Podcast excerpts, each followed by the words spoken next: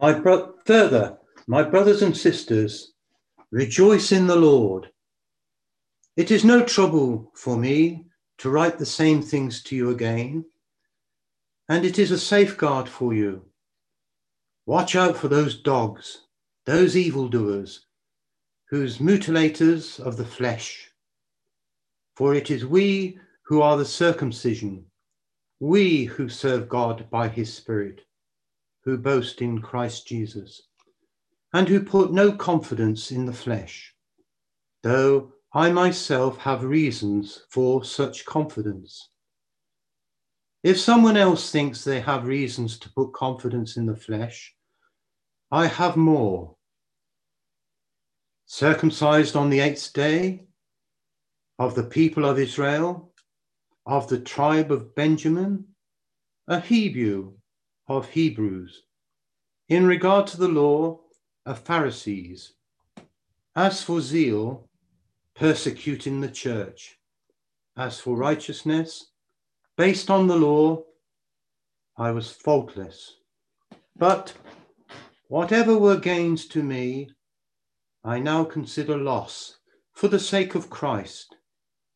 What is more, I consider everything a loss because of the surpassing worth of knowing Christ Jesus my Lord, for whose sake I have lost all things. I consider them garbage, that I may cr- gain Christ and be found in him, not having a righteousness of my own that comes from the law, but that which is through faith in Christ, the righteousness that comes from God on the basis of faith. I want to know Christ, yes, to know the power of his resurrection and participation in his sufferings, becoming like him in his death, and so somehow attaining to the resurrection from the dead. Not that I have already obtained all this or have already arrived at my goal, but I press on to take hold of that for which Christ Jesus took hold of me. Brothers and sisters, I do not consider myself yet to have taken hold of it, but one thing I do, forgetting what is behind and straining towards what is ahead. I press on towards the goal to win the prize for which God has called me heavenwards in Christ Jesus. All of us, then, who are mature, should take a view of things. And if on some point you think differently, that too God will make clear to you. Only let us live up to what we have already obtained.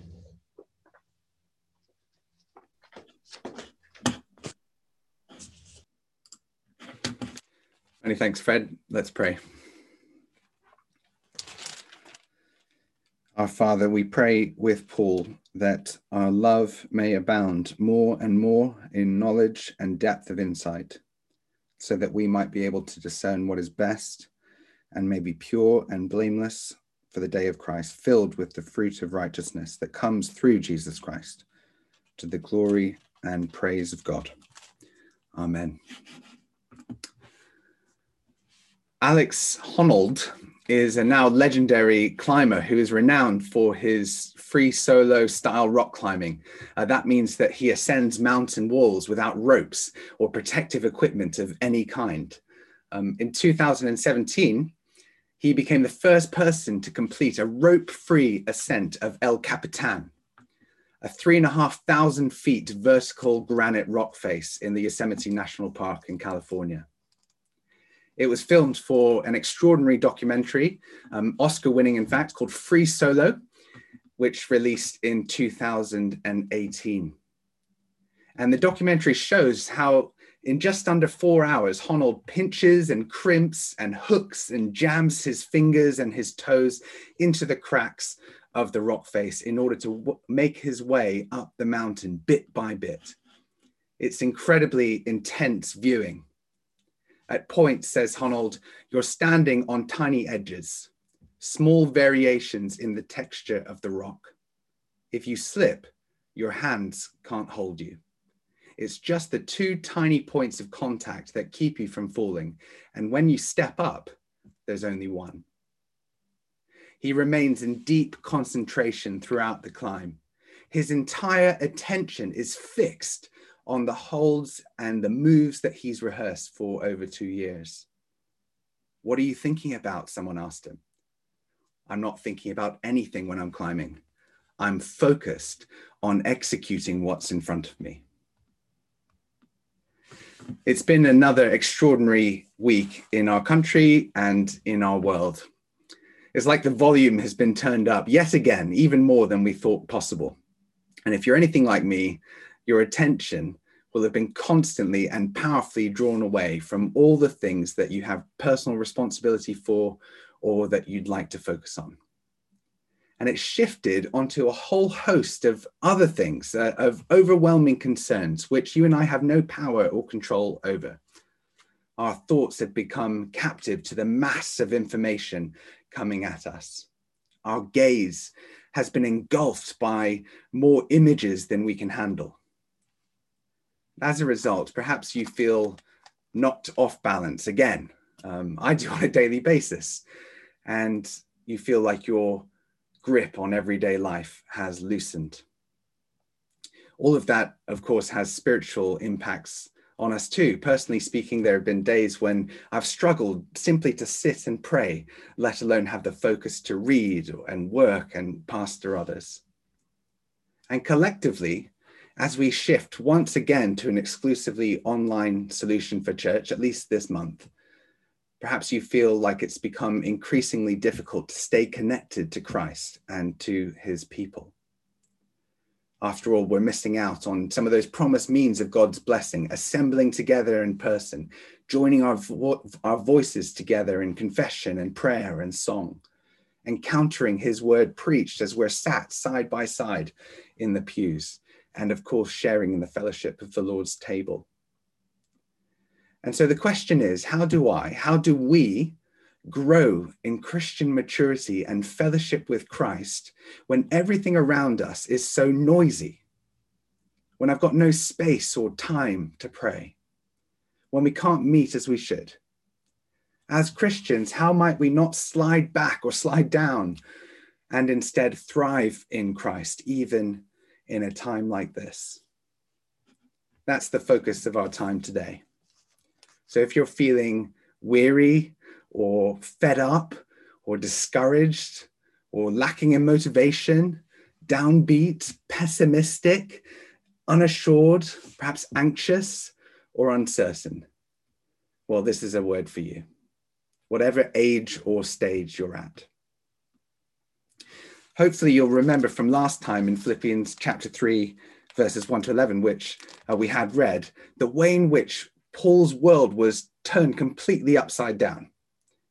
With extraordinary honesty, Paul described how he used to cherish and value his cultural and religious heritage, his standing as a Pharisee, his zeal for advancing his cause and accomplishing all the right things. Those things and those times of success are what gave him self respect and honor in the sight of others. But that way of things came crashing down when Paul came to know Christ. And incredibly, he felt able to say in verse 7 But whatever were gains to me, I now consider loss for the sake of Christ. Verse 10, he says, I want to know Christ. By far, that surpasses everything else for Paul. And it's not that those other things were all wrong in themselves. It's just that Paul was wrong to make them a means of self gain and self glory. In effect, he put them in the place of Christ. But that changed when Paul came to know Christ, something that became more worthy than gold for him. And just to be clear, when Paul is speaking about knowing Christ, he's not simply talking about a new personal life mantra, something that um, he can pin to his desk above him to inspire him in the mornings. Um, and that's because knowing Christ is, is not just a new life value, which Paul can add to his existing principles. nor is knowing Christ for him simply the acquisition of knowledge and information about Christ. When Paul says, I want to know Christ, he's talking about a real and intimate connection, one in which he is joined to Christ, sharing in Christ's person, including his sufferings, his righteousness, and his resurrection power. So Paul is describing a real change in himself. He's no longer just Paul, he's now Paul in Christ. His entire life, his values, his status, his worth, his confidence, his outlook, his goals, his whole self is found entirely in that reality. Accordingly, Christ became his entire focus, changing the way that Paul saw himself and the world around him. And so we come to our passage, Philippians chapter 3, verses 12 to 16, the message of which I've summarized like this If you want to grow as a Christian, pursue what's already yours in Christ. Watching that Alex Honnold documentary was incredibly inspiring. Um, he's seemingly fearless. Um, he says, each day there's a chance you might die, and there's nothing wrong with that. Every living being on earth is facing the same existential rift. He seems so casual about it. At the same time, watching him also made me feel slightly feeble and inadequate. I am completely incapable of doing what Alex Honnold achieved, um, not least because I don't have his courage. Um, most people don't, though. Um, you know, a scientific study was actually conducted on Alex Honnold's brain after his climb. Um, he was alive at the time. And what the scientists, well, he still is alive, by the way. And what the scientists discovered is that Honnold has a very normal brain, except for one abnormality his amygdala. Now, if you're able to see the screen, you'll notice two red blobs in the brain scan. Of, um, that's not Alex Honnold's brain, by the way, but um, those are the amygdala.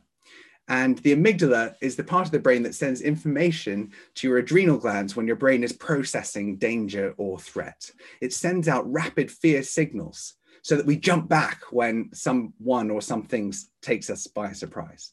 Now, Honnold has amygdala, it's just that his are smaller than most people's. He's actually wired in a way that enables him to do things like this without freaking out. And you know, it's um, tempting to think of Paul in that way, or even other Christians. Perhaps you look at others in the church who just don't seem to, you know, be the same, who just seem more capable or knowledgeable or godly and you think, my life just doesn't measure up to them. I want what Paul has, but his words just don't match my own experience. Well, to that, Paul thoughtfully says, Don't misunderstand me. Verse 12. Not that I've already obtained all this, or I've already arrived at my goal. First thing, brothers and sisters, I do not consider myself to have taken hold of it. I.e., I'm not perfect, far from it. Paul is open about his weaknesses and even his failures. The truth is, like us, Paul was affected by the things that came at him. He'd been beaten and driven out, thrown to wild animals, imprisoned and burdened with all kinds of things. He had his thorns in the side, and he too fell short in his struggle with indwelling sin. Yet he continued to run the race forgetting what is behind and straining towards what is ahead. He didn't give up, he kept pressing on, he continued to grow. The question is, how? And the answer is because his goal was also his gift. Paul was enabled to press on because the goal, the prize, the reward he was pursuing had already, in some measure, been given to him by grace. More precisely, Paul ran and strived, like that More Than Gold song, for communion with God in Christ, who had already taken hold of him. Verse 12 again I press on to take hold of that for which Christ Jesus took hold of me. And verse 14 I press on towards the goal to win the prize for which God has called me heavenward in Christ Jesus. By the way, that's not to say that that heavenward prize is just entry into heaven at some point. Heaven, of course, will be the final prize, but not because it's heaven, rather because it's where Christ and his people will be joined together, where his people will enjoy the unhindered fullness of knowing Christ and knowing God in Christ, seeing his face and sharing in his glorious life. So Paul exerts great effort to gain more of Christ now, to progress and participate in him in the present. And he's confident that that is achievable because he is empowered by God's work in him. Remember Philippians chapter 1, verse 6. Paul is confident in God's power to complete in the Philippians the work that God had already begun. And Philippians 2, verses 12 and 13. Paul says, Work out your salvation with fear and trembling, for it is God who works in you to will and to act according to, in order to fulfill his good purpose. We can work out because God, by his infinite power, works in. So you don't have to be an Alex Honnold type Christian to grow. Indeed, that little phrase, in Christ Jesus, in verse 14, goes together with the main verb in the sentence. Paul says, I press on in Christ Jesus. In other words, Paul's union with Christ empowers his efforts. And, dear friends, what that means is that it is always possible to grow as a Christian we too can pursue more of what's already ours. Christ's work of grace enables our growth. Despite our struggles, often actually at the point of struggle um, is where we grow most. Whatever our successes or failures in the past, in Christ, in Christ, we can always know more of Christ. And we can always, and, and, and Christ can always be more magnified in us. And even now, we can truly know that all the benefits and implications that flow from knowing him, including forgiveness through him, peace in him, conformity to him, fellowship with him, comfort from him, joy because of him, and hope until we see him. I hope that that's an encouragement to you in these times even if your spiritual life has become a bit like an overgrown garden, left untouched for a while, the promise and blessing of God's presence in Christ remains. And wonderfully, even if you haven't cultivated that garden for a while, God still provides various means for us to tend it so that we might flourish in it once again. What are those means? Well, here are a few, well, four in fact, four ways to help us individually and collectively to pursue more of Christ. Like the work of a gardener, they require effort, yet they always remain upheld by God's grace. And the four things happen to spell out the word grow. Um, and you might like to discuss um, each one further in your grow groups this week, um, perhaps.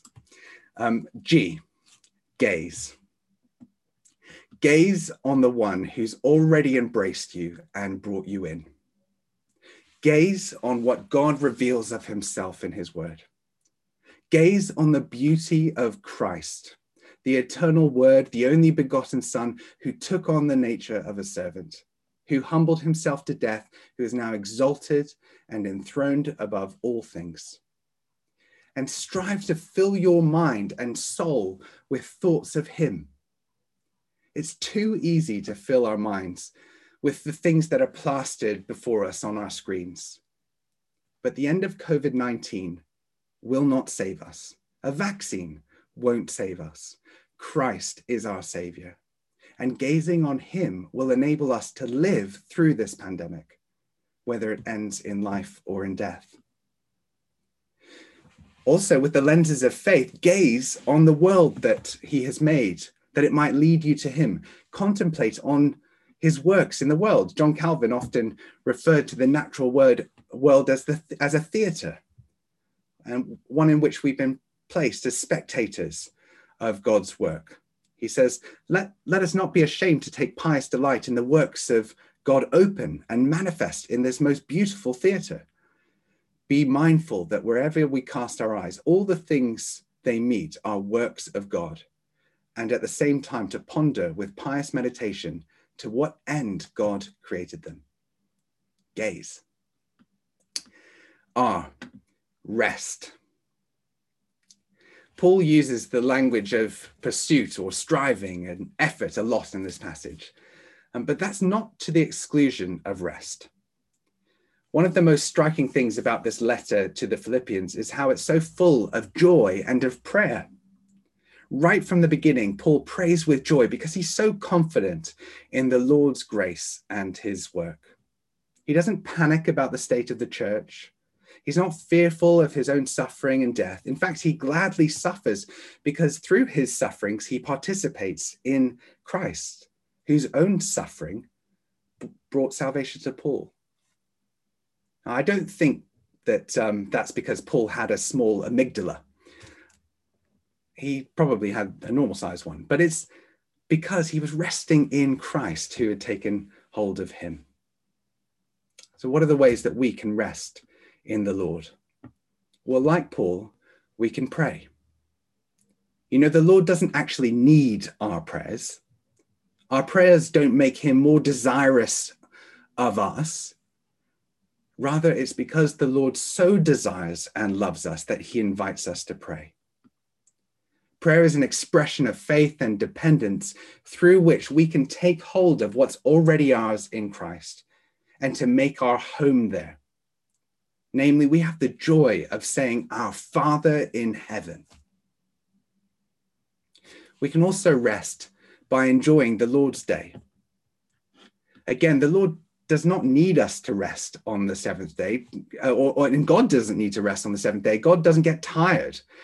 The reason that the Lord rested on the seventh day in creation was to build that principle into the fabric of our world and to provide a means of us participating in his rest. And so the Lord's Day is not just about not working and relaxation. The Lord's Day takes us back to the fellowship of the garden where man and woman walked with God. It takes us back to the deliverance of God's people from slavery in Egypt and into the promised land of rest. It reminds us that, of the fellowship that the Israelites enjoyed with God in the temple. And it takes us forward to Christ, through whom we have peace with God and communion with God. And of course, it anticipates our final rest, which we will enter into in Christ. I think that's why it's felt so difficult without in person gathering for church, because resting in the Lord is not an isolated activity in Christ, our gatherings somehow signify the Lord's presence with his people and anticipate in some way heaven to come. So let's earnestly pray that we might gather together again soon. And let's also pray for wisdom to work out how we can and should continue resting on the Lord's day in such a way that it strengthens our tired souls in the moment and glorifies God. Rest. Oh, obey. Verse 15 All of us, then, who are mature, should take such a view of things. That is, Christian maturity is a humble recognition that we need Christ to grow. And if some of you think differently on this, uh, Paul says that too God will make clear to you. In other words, if you think you can live apart from Christ and his means of grace, God will show you that you're wrong what can you expect if you don't go to meet with God where he promises to meet with you? It's foolish to think otherwise. And so Paul says, only let us live up to what we've already obtained, or attained rather. I.e., we should live in a manner consistent with what we've received. That's the stance, the posture from which we'll mature and grow further. Christ taking hold of us should lead to us walking in him and in his ways. And Paul will go on to explore some of what that means in the next part. So we'll leave that um, there and explore some of the implications next week. obey. Finally, W, worship. The goal of Alex Honnold's climb was the top of El Capitan. Every hold and every grapple up the rock face led him inch by inch to that summit. There is a goal and a purpose to the Christian life. And like pilgrim people, we are being called towards it. In the end, as it was in the beginning, God is there. And encountering Him is what life is all about. In Christ, we have that. And our worship of Him as we seek to enjoy and glorify God in our lives individually, um, in our lives of faith, and in the life of the church, particularly as we gather, all of that will lead us away from the things that are knocking us off balance, are causing us to slip down the rock face, and lead us more and more to Him. So worship Him. May we take every opportunity to worship and adore our God. And um, as we close, let's do that now, responding to Him together um, to God's word together in the in the form of the Gloria, which we've put on your screen. So if you're able to join with me, let's say these words. Glory to the Father and to the Son and to the Holy Spirit, as it was in the beginning, is now, and shall be forever. Amen.